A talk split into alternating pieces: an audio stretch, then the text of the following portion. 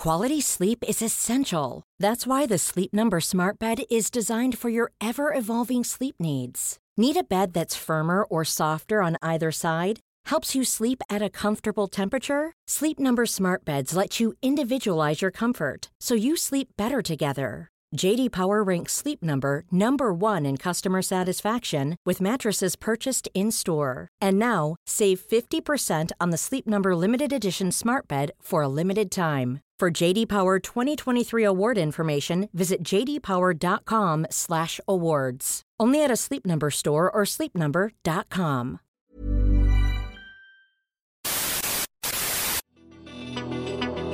Hey guys, Ryan here. The Somewhere in the Skies podcast is a labor of love every week. And with that comes many different costs to keep the show running. That's where our Patreon campaign comes in. You give what you think the show is worth. There's different rewards available all the time, including shoutouts on the show, early editions of main episodes, bonus episodes and content, and very soon, monthly patron hangouts, where we sit back and chat all things UFOs. So I hope you'll consider becoming a Patreon subscriber today. To learn more and to join, visit patreon.com slash somewhere skies. Thank you for your support and keep looking up.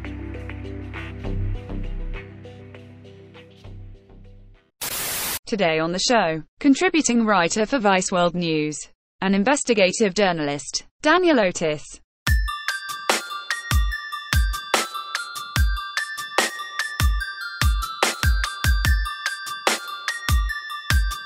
This is Somewhere in the Skies with Ryan Sprague.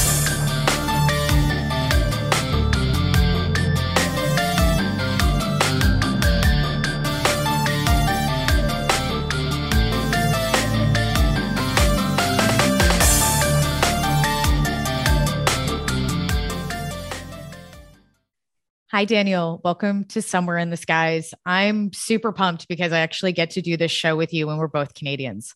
So it will be my first solo show that I'll be able that I'm doing actually on Ryan's show. So I'm just great that it's a Canadian that's with me uh, to discuss this. So Go great Canada. to have you. Thanks Go so much Canada. for having me. Yes, yes. Go Canada. So, you just released an article with Vice recently talking about how the government released 20 years of UFO reports, and there's over 300 pages of strange sightings from pilots, soldiers, and police officers. So, can you tell me a little bit about when and how that was released? And then um, we'll talk a little bit about the report and what it included in it. Yeah, so uh, these documents came to me via two separate uh, Freedom of Information requests. I received them both in January, um, and the one of the requests I believe was first made in April. So it took almost nine months to process. And the the two releases together uh, total about 290 pages. There's over 500 reports in there, and they all fall under the uh, umbrella of what is called Communications Instructions for Reporting Vital Intelligence Sightings, CIRVIS, which is a Cold War era threat uh, identification uh, mechanism, and that it's been adopted by Canadian air traffic controllers and the Canadian Air Force uh, to document UFOs. So within this release, that also has things like balloons and satellites and drones. Uh, there are also, you know, reports that are genuinely weird and unusual from professional pilots, soldiers, police officers. These are reports going back uh, the past 20 years. Uh, the majority of the reports from 2009 to 2021, most of them haven't been seen publicly. Um, versions of these have appeared in some of the stories I've written about, but you know there hasn't been, at least in recent history, such a a, a large volume of UFO reports that have come out of the Canadian government. Yeah, because we don't really see much about UFOs coming out from the government. They're pretty mum on that. So why now? You know, out of any time, is it because there's some pressure, you know, maybe from the Pentagon, or there's, you know, maybe it's because of US media and the pressure that's happening there and them covering it and what's happening politically? Like, why do you think the government decided to release this now than maybe, you know, a couple years ago, or even just when June 25th happened around the preliminary assessment report? Well, I, I, guess they released it because I asked for it. you know, I, I filed the yeah. uh, it's called access information requests. I filed those here. You know, and I didn't just say, "Hey, um, Transport Canada, give me all of your UFO files. Um, I asked for the specific the the service procedures. Um, you know, generally, if you ask for UFO reports, they'll there's only a few within their system that are actually labeled uh, UFO, but most of them, as I said, fall under the umbrella of this communication instructions for reporting vital intelligence sightings. So I essentially asked specific departments within Transport Canada, which is the Canadian government's transportation department. They oversee aviation and things like that. I asked them spe- uh, specific departments within Transport Canada for these reports, and um, you know that that's how they came through. Uh, sometimes these requests can take weeks, months, years. I think um, this one came in, as I said, in, in, almost about nine months, and which is pretty par for the course. Um, you know, I, I, I do think there it's not all of the reports that have come their way. I have found evidence of Transport Canada being notified of other UFO cases involving police officers and pilots and soldiers, but it, it seems like it's it's pretty much most of them. So, right. And so you've made a comment in recent tweets where it says that you've stated sometimes it's worth ask, asking twice for documents. So, what, can you clarify what that means and then kind of give us some examples as well? Yeah. So if, if, you're getting a document through the Freedom of Information System and you feel there's too many redactions, or they come back and say, we don't have anything, uh, you have the option to appeal. Uh, a formal appeal process can take a very, very long time. You know, I filed a few appeals on things that haven't even come through yet. Uh, but in my experience, sometimes if you ask for the same thing in two different ways, you're going to get a bit of a different response. So the document that you referred to was a uh, Air Force log from, I believe it was 2018, and it was detailing a case where NORAD radar picked up an unknown radar track quickly approaching the North American continent. So the Canadian Air Force uh, responded by scrambling CF 18 fighter jets, and they went up there and they saw nothing. And it was later blamed on, uh, you know, a, a, problem with one particular radar installation on the coast of Labrador. Um, that may or may not be true, but what was interesting was I asked for that one particular uh, document in two different ways. And the one that came in, the second version of it that came in just had way more details. There was way less redactions. So um, I guess that's what I meant. You know, had I gone through the appeal process to challenge those redactions, I probably would have lost because I think you know that information can really be withheld on national security grounds. Uh, but just by asking for it twice, I, I was able to get a little fuller picture of what happened on that strange day. That's awesome. And that's good to know for people that are looking for documents that, you know, sometimes you have to ask twice and see what you might get something and you might be surprised. Out of the 300 pages, what was the most, you know, unusual or case that stood out to you? And can you tell us, break it down with us and tell us a little bit more about it?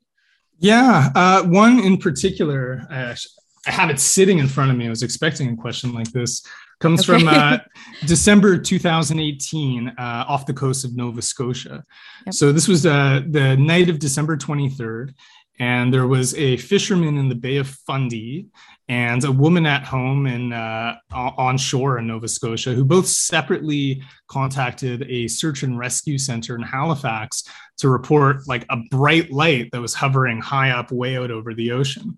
So this Halifax Search and Rescue Center ended up contacting uh, Canadian NORAD operations, and they checked NORAD radar, and lo and behold, they saw, um, you know, they saw something coming up on radar that correlated almost exactly to what was a nearly 45 minute long sighting. You know, usually the reports in these releases are really brief you know just a couple lines of detail but in this case there's multiple pages and it ends with uh, a more fulsome report uh, that explains what they were seeing on radar. And you know, the PDF is available with the story. Anyone can download this and have a look for themselves. This is page 18, if, if anyone is, does want to look it up. And so what they say is this this thing suddenly appears and they have no explanation. Uh, I'll quote here for a second. It says, This is an area that has good low level radar coverage, so there is no explanation of why there are only three points, all at exactly 12,800 feet, with no points leading up to or continuing on at any other altitudes. So basically, sudden, something suddenly appeared and then disappeared. Uh, their best guess, according to this report, was uh, that the, the radar was picking up uh, weather, which does happen. But the report also notes that it was just a partly cloudy, very calm night.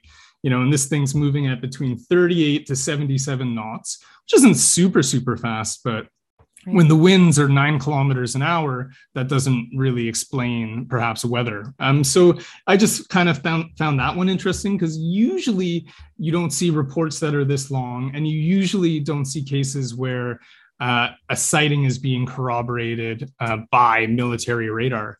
Uh, there's a few other ones that really interested me, um, particularly uh, I, have been writing about Canadian UFO cases and declassified Canadian UFO documents almost for a year now. And the release contained multiple documents on cases I've written about that I uh, that I found pretty interesting. For example, uh, I, I, published a story on a RCMP officer who uh, filmed a, a, bright light with his cruiser's dash cam. Uh, his his report to air traffic controllers is contained in the release and confirms that it was a dash cam recording, which was pretty neat. Uh, there's an air traffic controller report being relayed about a 2018 uh, cargo flight above the Northwest Territories in Northern Canada. They were reporting something that was moving erratically, traveling at speeds that they guessed were between Mach 4 and 5. That report's contained in there. And it just, it just like goes on. It's um, wow. Nearly like every case I've, I've written about so far, there's at least some mention within this release and particularly the first release, the first 104 pages, most of those reports, as far as I know, haven't seen the light of day. Wow. And so, why do you think that is? Canada has what's called um, the Transport Canada. This is the again the departments that I, I got these documents from. They run an online aviation incident database, which where versions of these reports appear but you know i was finding these and what i really wanted to find was the source data so this is what transport canada edits and publishes publicly you know the request was meant to capture the source data that's informing those reports so that's why you know i, I think the reporting procedures and the chain of custody of how reports are handled in canada hadn't really been broken down before. And sort of by by doing that and targeting you know what are called aor aviation occurrence reports from nav canada which is the private company that uh, operates all civilian air traffic uh, in canada and also by targeting intelligence reports that were sent from the military you know it was able to find this this source data that hadn't seen the light of day um, you know, my I, have been working as a journalist for over a decade now, and I like as I mentioned before, I've been involved with you know UFO UAP stories for about a year. And, and what excites me so much about this topic is, you know, I, I just started out of curiosity filing information requests to see if anything was out there, and and I, I was getting hits. You know, um, I, you, you have to we have to ask questions. I, I think that's such an important part of uh, you know trying to get more data and get closer to answers and to truth. Is we really just need to be asking questions, and that involves you know asking for data. Um, I think there's some people like uh, who'd been working on this stuff in Canada for a number of years. Um, but it, it's I don't know. Perhaps there's a shift within you know government agencies themselves that they're being more forthcoming with requests. I don't. I, so that's a big roundabout way to saying. Um, no, you know, I'm not sure all, why all of this is coming right now, um, but you know, I guess I'm asking the right questions uh, at the right time. Yeah, I think that's it's great. I'm like because we see that Canadians are pretty quiet around this topic, and even Canadian media. Is you're one of the only Canadian journalists that actually speaks about this topic and what's going on in like Canadian airspaces there you also kind of mentioned a little bit from what what i think is a little bit of a shag harbor connection and if i'm right shag harbor was if i have my notes here october 4th 1967 so are there any comparisons that we're seeing that's happening in the Atlantic that happened then in Shard, uh, Shag Harbor? And if anyone doesn't know, Shag Harbor was kind of like a Canadian Roswell where a UFO ended up crashing into the water. Um, and that's and it ended up having like green and yellow foam to it, and multiple people saw it. And American and Canadian um, armies were involved in this and also documenting it as well, from what we know. So, are any of the cases similar? And have you had any civilian groups that have been compare doing comparisons of the the documents that have come out now that you might know of? Yeah, well, the interesting thing was I mentioned the the case that really interested me this one where the civilian sighting was corroborated with NORAD radar. I mean that that was in the vicinity of Shag Harbor. Um, like if you the, the coordinates are there in the documents if you plug it in it's like just off the coast from shag harbor so there does seem to be you know i've read through them all um, you know, I, I, haven't, let's say, crunched the data to the extent where, um, you know, I've analyzed it and put every case side by side, but th- there are some sort of patterns. You know, there's interestingly some years where there's more reports than others. For example, there seems to be a, a, a particular amount of reports from 2016, uh, 2018. There's some, as well, there's some geographical areas where you find more. Um, there's a lot from the Canadian prairies, you know, above uh, Saskatchewan, Manitoba. Um, but at the same time, you know, there, there's reports being uh, filed on from by pilots on the West Coast, the East Coast, the North, you know, across the country. Um, yeah. So, but that particular one, though, the, the, that case where you know they, they track that thing on NORAD radar. I mean, when when I would punch in the coordinates and I saw how close that was to Shag Harbor, you know, oh, that's you know, it's certainly interesting. Who knows? It, it, they could have seen something completely different. Obviously, obviously we don't know, but um, it, it's fun to think about stuff like that. And uh, yeah, yeah, I no, I agree too. I'm like seeing the comparisons of it's a massive story, and it's one of our most you know notable Canadian UFO stories, uh, and it's pretty impactful. So I, I want to ask it, and maybe you might know, and, and, maybe not. Do you know if any political parties are having any conversations around UFOs, like are the liberals or the conservatives? And if so, what, what might what might it be? Um, I I do know that members of both parties have had conversations about the topic. Uh, as to the specifics of those conversations, uh, what I have been privy to, I, I, can't really get into details. You know, I, I, I personally have spoken to a member of Parliament about the subject. I was invited uh, to present some of my findings based on the stories I've done. Um, there's definitely curious individuals, I think, in both the Conservative and the Liberal Party in Canada. I, I don't know anyone in uh, our NDP party, uh, but yes, there's curious individuals, but there's no sort of institutional curiosity. You know what I mean? Like there, there's yeah. there's people in positions of authority and power who have a genuine interest in this topic and want to learn more, but we haven't seen really any institutional level acknowledgement. I mean, Transport Canada, for example, when I get statements from them, they're very dismissive. Uh, they say all of this is weather. You know they completely disregard the fact that there perhaps are genuine unknowns out there. Uh, the canadian military is actually pretty forthcoming in accepting the validity of reports. They just say it's not really our it's not our business. It's not really uh, our mandate to deal with ufos which i actually think is a good thing um, you know if the canadian military adopted the stance that all ufo uap reports represent national security threats then all of this material could be withheld uh, through could be withheld on national security grounds, right?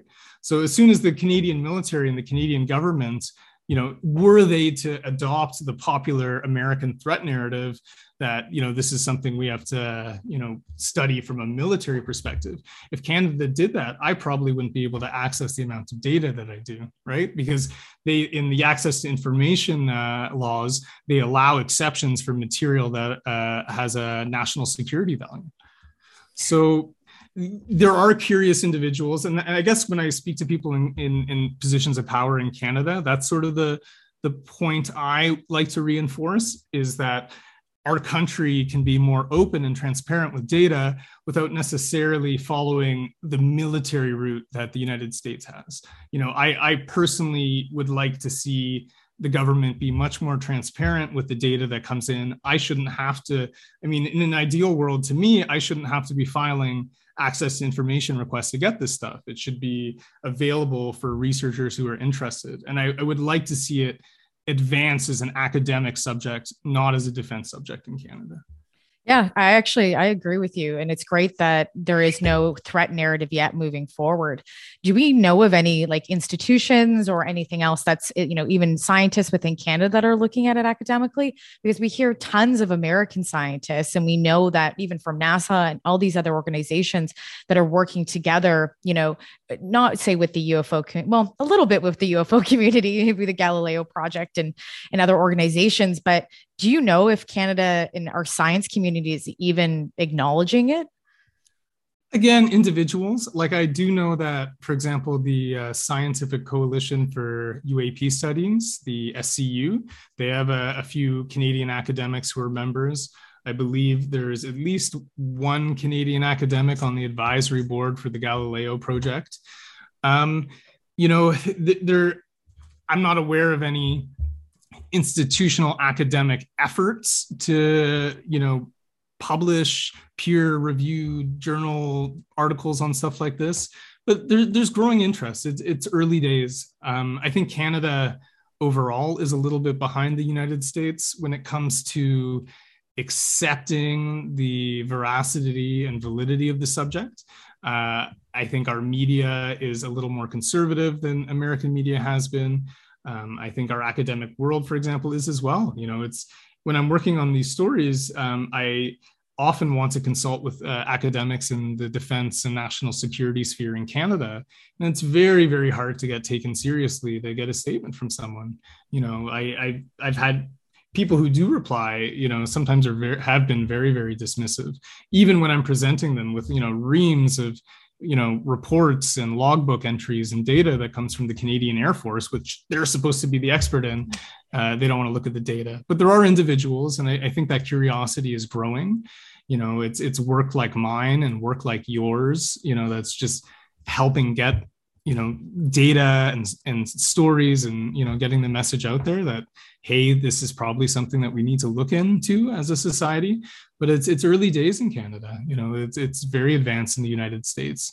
You look at you know the new york times bombshell in 2017 um, there hasn't been really an equivalent in canadian uh, newspapers in the major canadian newspapers you know my, my, work for vice is a small contribution but we see most of the mainstream canadian outlets focusing on american developments when they make cnn but not really uh, giving any space uh, to discussing what's going on in canada where there are sightings where there are procedures where there is a history of reports going back 70 years uh, yet you know we, we seem to be so silent on it yeah, we are. And, in media outside of yourself and specific journalists that follow this beat, they're really quiet about it. Like I remember, you know, when I think it was around June 25th, or even when the Transmedium, one of the Transmedium articles broken and the, uh, the the the debrief actually confirmed that with the Pentagon that the footage was real.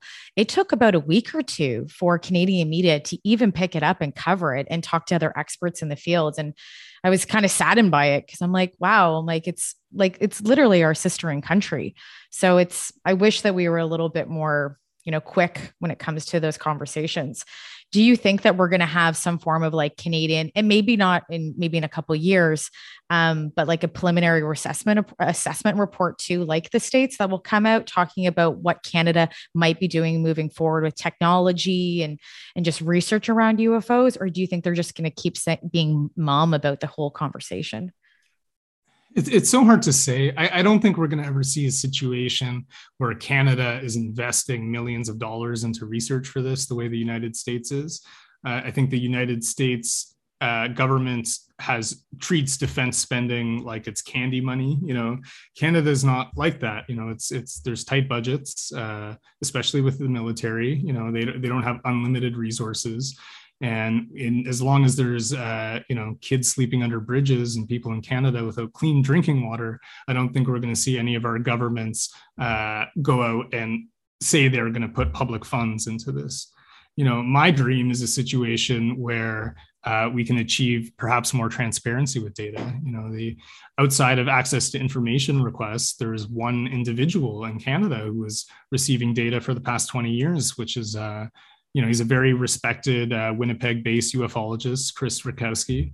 Um, you know, he, he had worked out a special relationship with Transport Canada and our Air Force to uh, basically receive these reports very soon after they happen for study, you know, to study them. Um, most of those reports he didn't release publicly, but he did use the data in his annual Canadian UFO survey, which is documented something like over 20,000 UFO cases over the past 30 years. It's like an omnibus uh, annual survey that tries to capture, uh, you know, every UFO sighting in the country, and he used those as data points. You know, what I would love to see is a situation where you know instead of sending this stuff to one individual that perhaps you know the information can go through a, sl- a, light redaction process to take out personal information and then it could be you know available to anyone uh, unfortunately chris says over the past year uh, the tap has has run dry uh, they without notice they have stopped sending him reports which is very unfortunate because you know if if he's not getting it it means that nobody's getting it unless they're actively asking for it through the freedom of information system. Um, I impress that upon you know people in Canadian office that I speak to that I think there just needs to be more transparency. Like I said, we're not going to invest money like the U.S., but um, just allowing you know the data to be there. I mean, Canada has had some proactive disclosures. Uh, a lot of uh, UFO material from the Cold War, for example, is all available online. You know, there's great reports in there too. There's reports from Canadian military bases, Canadian pilots. Um, but yeah, to, to, sort of get back to where your question started, um, I, I don't know where it's going in Canada. All I know is that I'm advocating for more openness. Uh, there's a lot of folks like you who are doing the same. And I think that's all we can do is just keep pushing forward. There are people who are in power who are listening.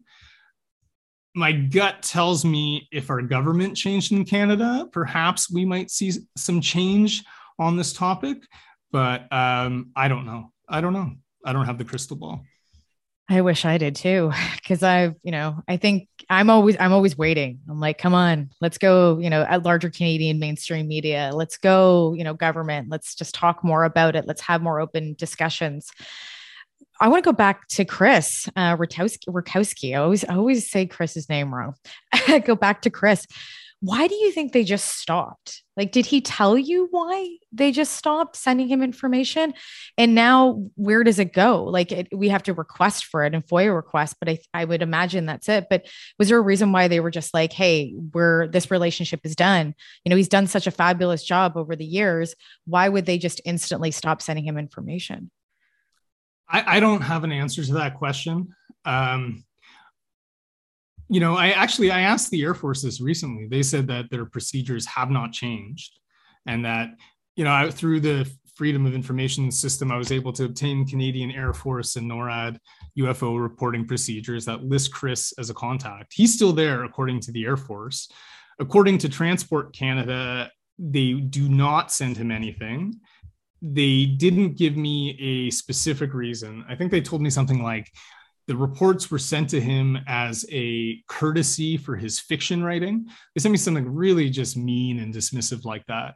Um, he, I asked Chris what his thoughts were. Um, you know, he thinks that there's a lot more scrutiny on the subject over the past year, um, which is contributing to it. I think news uh, about the up you know news about the um, about the intelligence report that came out in June 2021 that started brewing at the beginning of 2021 um, you know I think that plays into it. Uh, Chris also thinks you know it's possible that there's just a, fewer UFO reports happening over the past year.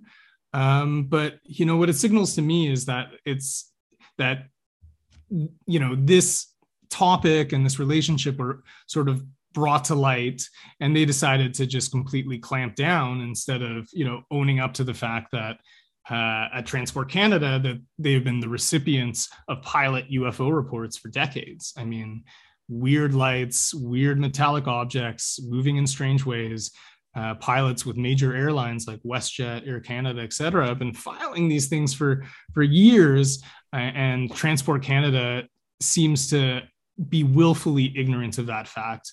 And I think they couldn't maintain that position of being disinterested in UFOs while publicly acknowledging that they were sending UFO reports to a researcher who was looking at them.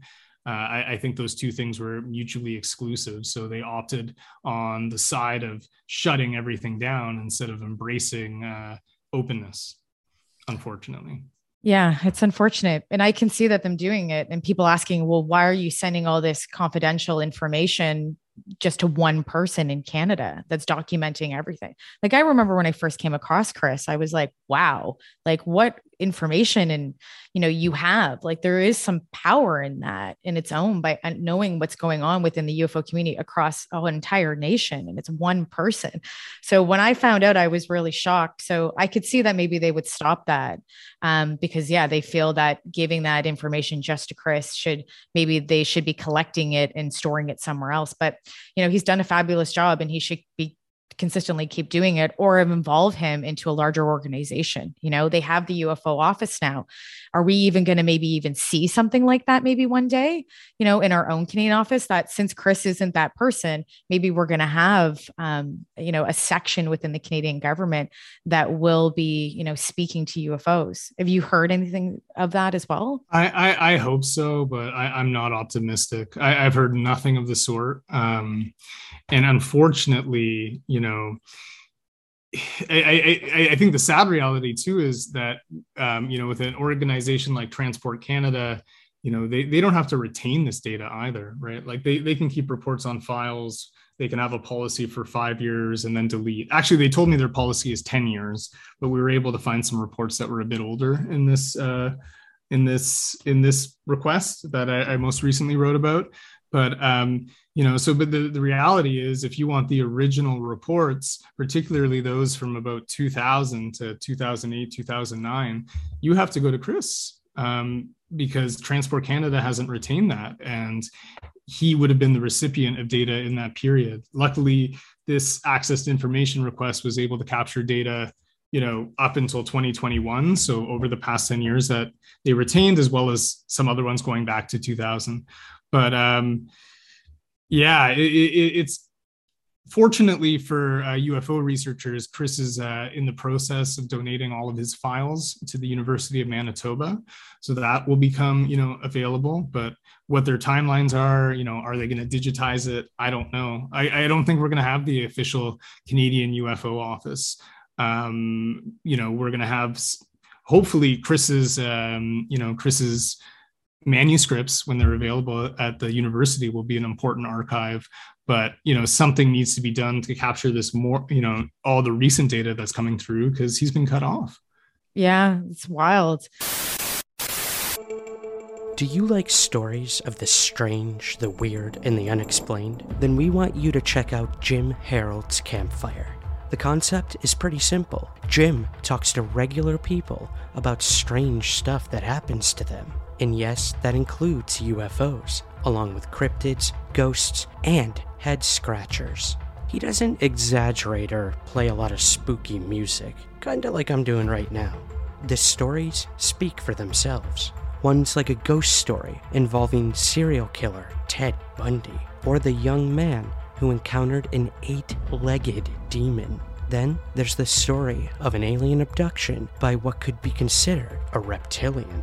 Now, not all the stories are horrifying, some are actually pretty heartwarming, like a visit from a past loved one or a peaceful near death experience. Regardless, these are true and fascinating stories told by ordinary people who've had extraordinary experiences. Tune in to Jim Harold's Campfire on Apple Podcasts, Spotify, or wherever you listen to Somewhere in the Skies. And remember, stay spooky. A lot can happen in three years, like a chatbot may be your new best friend. But what won't change? Needing health insurance. United Healthcare Tri Term Medical Plans, underwritten by Golden Rule Insurance Company, offer flexible, budget friendly coverage that lasts nearly three years in some states. Learn more at uh1.com. Here's a cool fact a crocodile can't stick out its tongue. Another cool fact you can get short term health insurance for a month or just under a year in some states. United Healthcare short term insurance plans are designed for people who are between jobs, coming off their parents' plan, or turning a side hustle into a full time gig. Underwritten by Golden Rule Insurance Company, they offer flexible, budget friendly coverage with access to a nationwide network of doctors and hospitals. Get more cool facts about United Healthcare short term plans at uh1.com.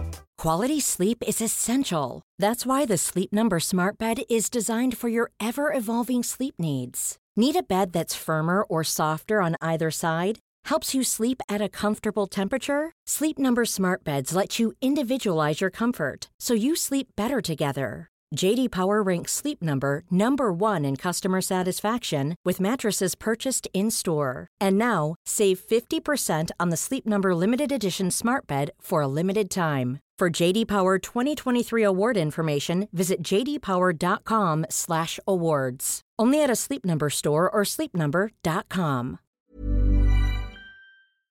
Uh, do, uh, do you have the average person you know because and, and, i get this too where you know you become the ufo person in your community or your friends where they're asking you questions. Do, now do you get that? Do you just have because uh, you have a large voice in the canadian journalistic side of things with ufos do you have a lot of canadians coming up to you and asking questions and going hey you know why don't we have a ufo office or what's going on? You know like is there more curiosity that you're seeing Oh, absolutely. Um, you know, with my my friends, my family, my colleagues, I think when I first got inter- interested in this, you, it's funny you mentioned when the Pentagon confirmed that the you know the New York Times videos were the real deal. I think that was what April 2020. Yeah, you had 2017 was the was, was the, was the New the York Times story. release, but, yeah. but when the Pentagon came through and said, yeah, yeah, that's the real deal. It was sort of like early to, in the pandemic. And I remember when that news came through, that's what actually set me off on my journey to uh, wow. find, you know, material. That that's really what inspired me. I spent a year, uh, you know, reading everything I could, watching everything I could. And when I first got into it, I think uh, a lot of friends and family members uh, thought I'd gone off the deep end from being locked up at home, you know, in the early days of the pandemic. But uh, when the new data started coming in, when I started being able to, you know, hold reports in my hands and say, hey, this was faxed by the Canadian Air Force to transportation authorities after a pilot said they were followed by a bright light, uh, you know, people's eyes, I think, started opening up. And now, um, a lot of friends and family. I think they're just they might be a little sick of hearing me talk about it, so it's good I can do a podcast and talk to you and yap yeah. my head off. Um, but yeah, the, the, curiosity is there. I think uh, individuals that I meet, everyone is. I, I feel like we're we're on the cusp. You know, we're it feels like we're on the cusp of a kind of paradigm shift where, where the question is is shifting from are UFOs real, which I still get asked sometimes, to what are they you know? And, and what are they is the real question because it's undeniable fact that you know people who have a pretty good idea of what should be in the sky see things that they can't identify. So you know just by the nature of the term ufo uap it exists right? So w- what are they? And i feel like we're moving in that direction at least in the conversations i'm having with people uh, especially over the past year the uh the you know you, can tell on somebody's face when they think you're weird or you know spend too much time alone or something right?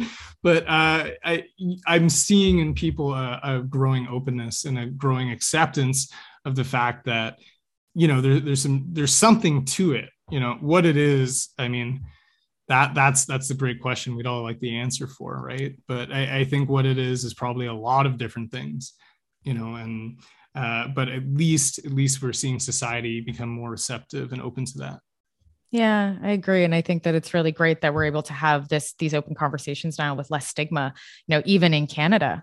And uh, I should ask you that too, or, you know, what kind of st- like are you you said that some people are still rolling their eyes. You know, who generally are those people? Are they the ones that just don't know anything about UFOs or just still think that this is just like some ma- massively fringe topic that doesn't actually exist and it's not real? Are you seeing that more in Canada, like the ignorance around it? Um, or is that kind of subsiding?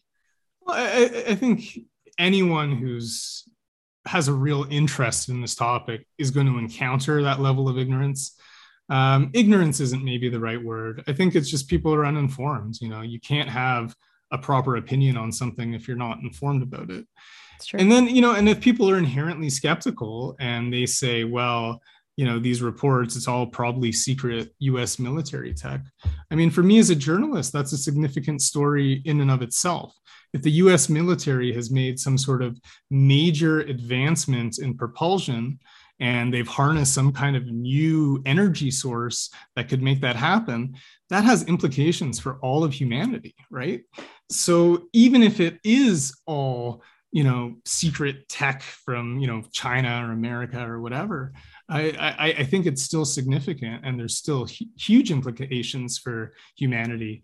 You know, because it stands to the it's it's the evidence points to the fact that people are seeing things that are behaving in ways that don't operate within you know physics as we understand it so uh, if, if it's human made it means that you know some government or agency or company is hiding something that could change humanity for the better so i mean that's how i counter those kinds of arguments um, i think no matter what if if you know the data shows that things are behaving in weird ways on the skies of earth well um, no matter what it is, human or something entirely different, uh, the implications are always are still profound.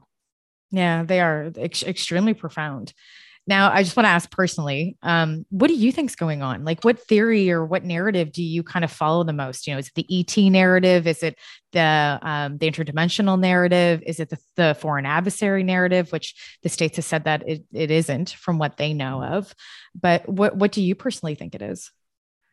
I, I think a million people are seeing a million different things. I it, it's I, I'm so wary of anyone that has um, an absolute truth to share. I don't know. You know, I, I, I think a lot of those theories are interesting. I, I like I read material that goes into the theoretical realm, uh, but it, it's not something that I really engage in. Precisely because I think if I, you know, as soon as I start writing about or discussing you know these types of theories so many of those theories are so divorced from the data that's in front of us. And it's it's just it's wonderful speculation. And you know i will lose my journalistic voice and my ability to appear in you know mainstream outlets you know if i delve into that realm. And i don't mean that to sound like a, a cop out. I i think there's some really compelling evidence that something genuinely unusual has been happening. Um, you know, in one of my earlier stories, I, I, wrote about basically the seven decades of UFO reports that have been registered by the Canadian military. At one particular base, uh, CFB North Bay in Ontario, which is an important Air Force NORAD base, uh, I was able to find reports from 2007 as well as uh, from 1952, so 55 years apart.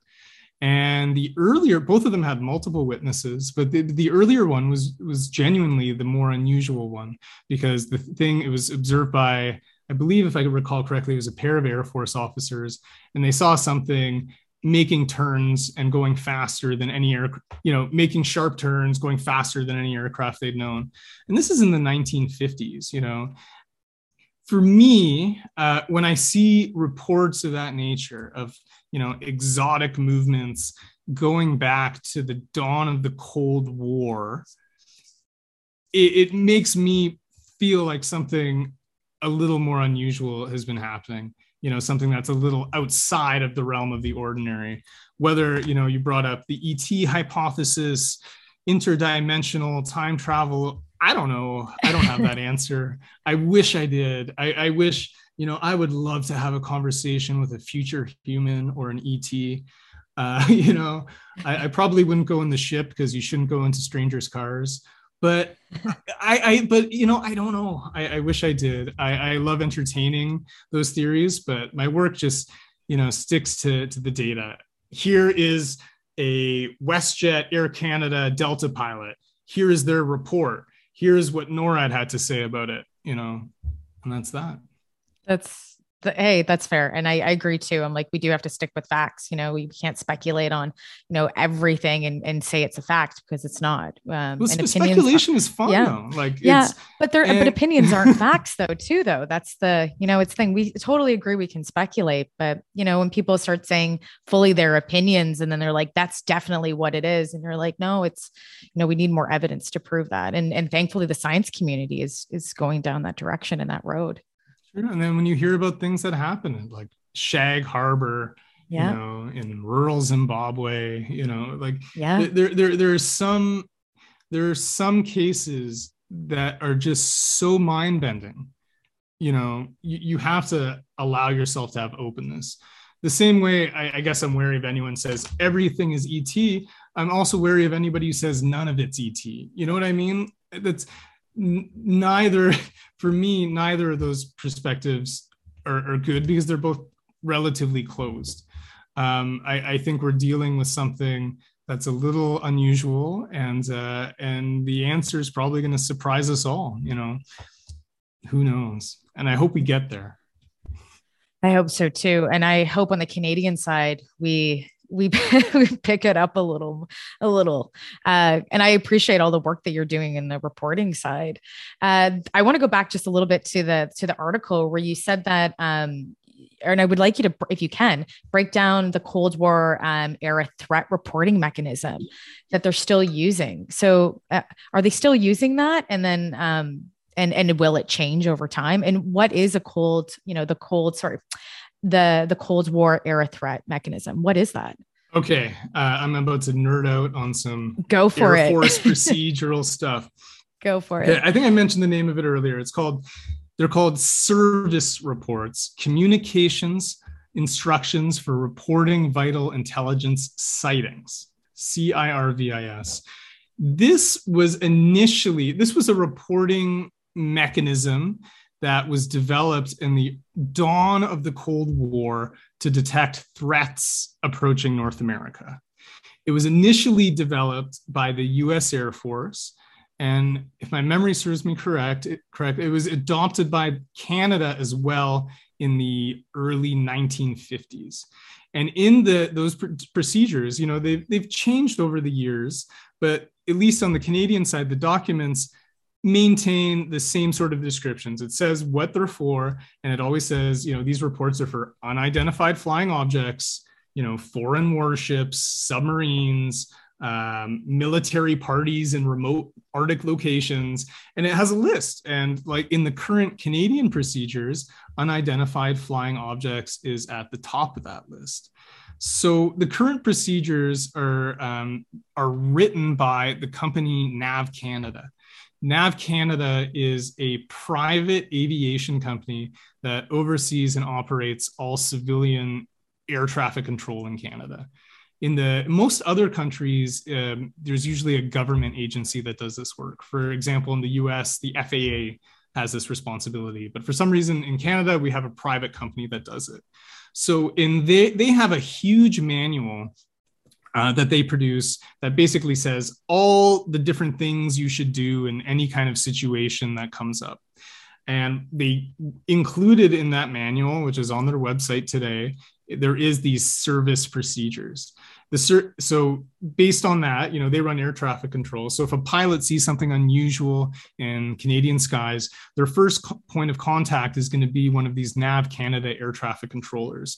And by their manual, they have to fill out a report and notify the Air Force and notify Transport Canada. The Canadian Air Force, meanwhile, has its own procedures of this kind, and their procedures show uh, that they need to notify Transport Canada as well. Um, there's notifications that do go to uh, the air traffic controllers, and they provide data about cases to NORAD headquarters in uh, in Colorado. Um, and these sorts of reporting mechanisms, I believe, were also used by the US Air Force up until about would have been 15, 20 years ago. I remember uh, John Greenwald from the Black Vault had found similar American procedures. And then he had asked them some questions about it and then found out that they ended up, right after he'd asked questions, they had scrubbed this chapter out of their procedural manual. So it, it seems like they don't exist any longer in the United States, was, which is where they were initially created but they are in use in Canada. And when they were first created, it was because it was the Cold War. You know they had they wanted to be able to have a mechanism so civilians could report potential threats. You know if a air canada pilot saw a soviet warship in the arctic while you know flying out to europe or something they, they wanted to have a specific procedure so those reports would get to the right authorities. And it just so happens it, at the dawn of the cold war also coincided with a explosion of ufo sightings. And you know this reporting mechanism to capture threats also very clearly captures unidentified flying objects. I mean i think i have it right in front of me. Here's the current. Let's see yeah. So this is a cl213 checklist 213 this is the current uh, service the cirvis this is the current procedures for the uh, canada's norad headquarters in winnipeg and it very clearly says examples of events requiring CIRVIS reports are I don't know if you can see what number one is unidentified flying objects. Yeah. Um, number two is submarines or warships which are not or Canadian American, et cetera, et cetera. And it says the report you need to notify air traffic controllers. Um, and you need to notify Mr. Chris Rutkowski. I'm going to hide his email address, but his name's right there in the Air Force procedure. Uh, so yes, these procedures still exist. They were, you know, created 70 years ago. The wording of them has changed a little bit, but Canada still has active procedures for documenting credible UFO reports, even though they don't really do anything with them. They do have procedures for documenting them. And Canada is relatively transparent about documenting them and then doing nothing with them you know they tell you we we have these procedures and then we don't do anything. And my, my research says that's more or less true but some of the interesting cases there's there's been evidence of them you know looked into a little further. Ones that have um, you know perhaps the air force themselves admit this ones that have any threat uh, potential for example the time they detected something moving quickly by radar into north america and they launched jets. So but there's just there's no yeah there's no UFO office. You know, they're just not yet. Not, not yet. yet. but do we, do we want that though? Like, do we want that? It do we want it to be hidden, you know, behind a academic gatekeepers or or have the military and government get their fingers in it? I I, I don't know. I'm just not the kind of person who trusts uh, federal institutions to do things correctly. I my my dream is is a situation where data gets made publicly available for those who are interested. I don't necessarily think this is something the Canadian government needs to get into. I don't think our goal should be a Canadian UFO office. I think our goal should be pushing our elected officials to be more transparent about the data they have. I think that's the best we can ask for. It doesn't cost them that much money, doesn't take that much effort. And then those, you know, who are interested can can look into the matters. But I don't. I, I I'm just. I don't trust our government and military to to do this in the transparent way that I would like it to be done. Yeah, and that's that's fair. I exactly I hear what you're saying. You know, I would like it to be open to open access so we can learn more and ask more questions and read the information and come to our own ideas and be able to research a little bit more as civilians. But the only thing I would say that when we are having a UFO office, what if that information comes forward and there are threats, you know, and there are things that, you know, the Canadian, the average maybe Canadian shouldn't know because it go, you know, we have to be protected. You know, our, there might be something that we run into a, a situation where there are threats that we can't put that information forward. Do you think that that might happen, or is that just something that you know we would instantly that would go classified in Canada?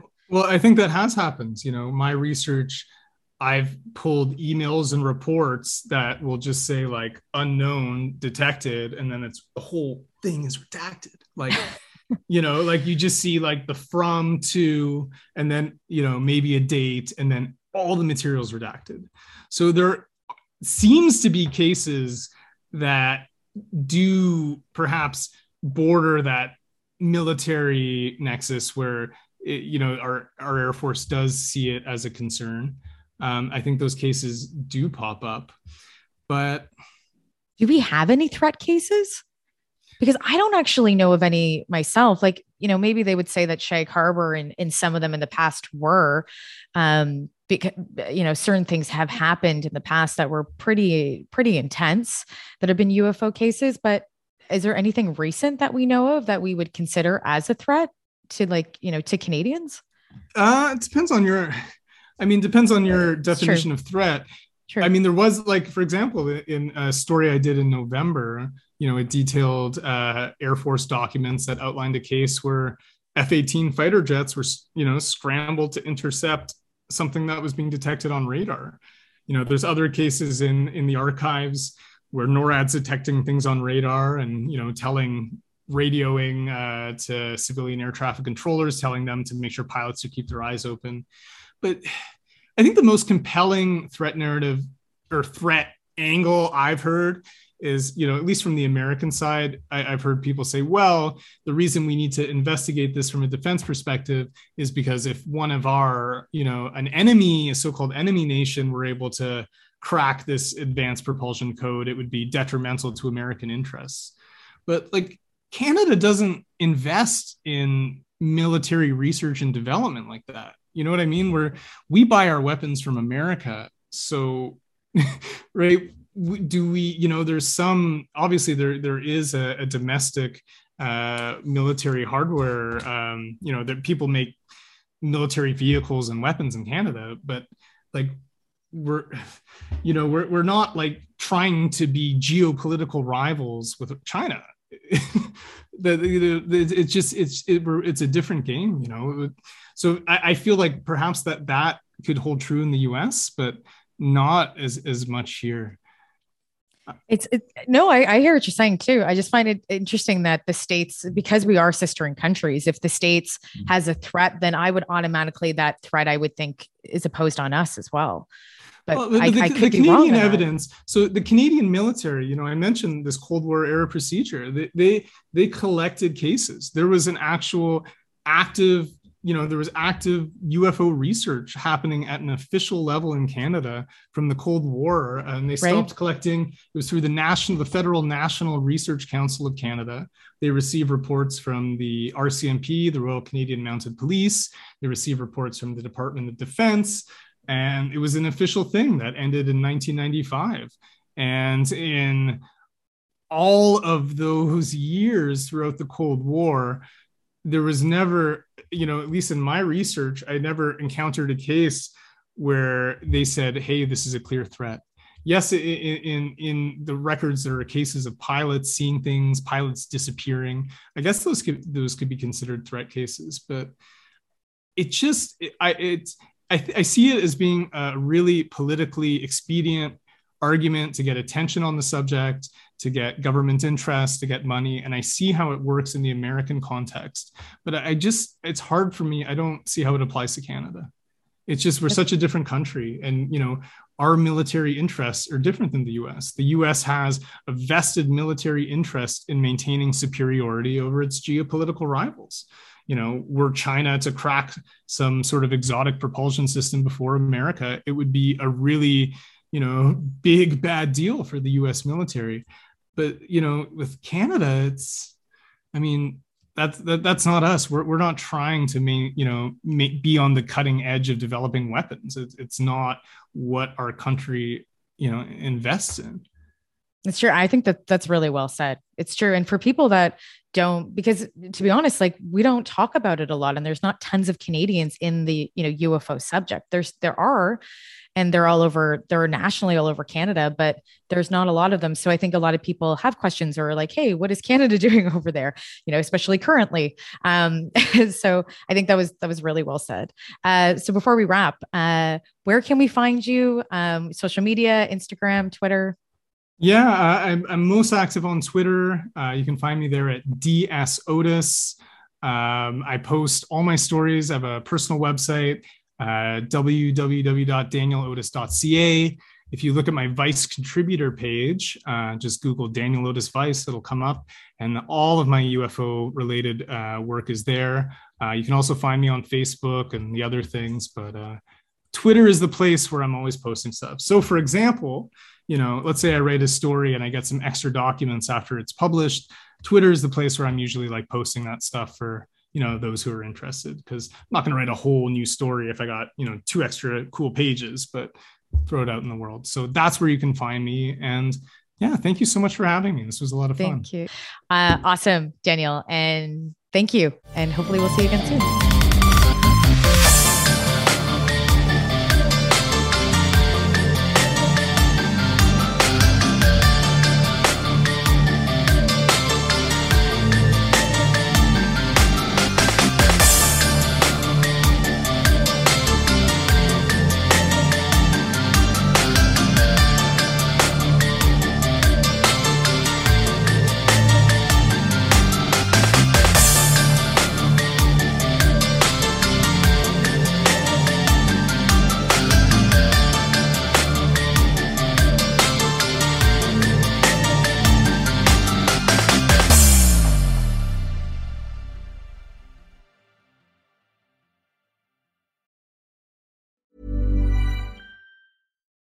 I'm Daniel, founder of Pretty Litter. Cats and cat owners deserve better than any old fashioned litter. That's why I teamed up with scientists and veterinarians to create Pretty Litter. Its innovative crystal formula has superior odor control and weighs up to 80% less than clay litter.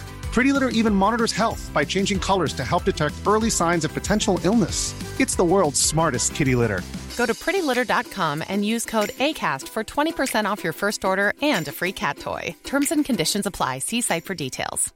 Ever catch yourself eating the same flavorless dinner three days in a row? Dreaming of something better? Well, HelloFresh is your guilt free dream come true, baby. It's me, Keke Palmer. Let's wake up those taste buds with hot, juicy pecan crusted chicken or garlic butter shrimp scampi. Mm. Hello Fresh. Stop dreaming of all the delicious possibilities and dig in at HelloFresh.com. Let's get this dinner party started.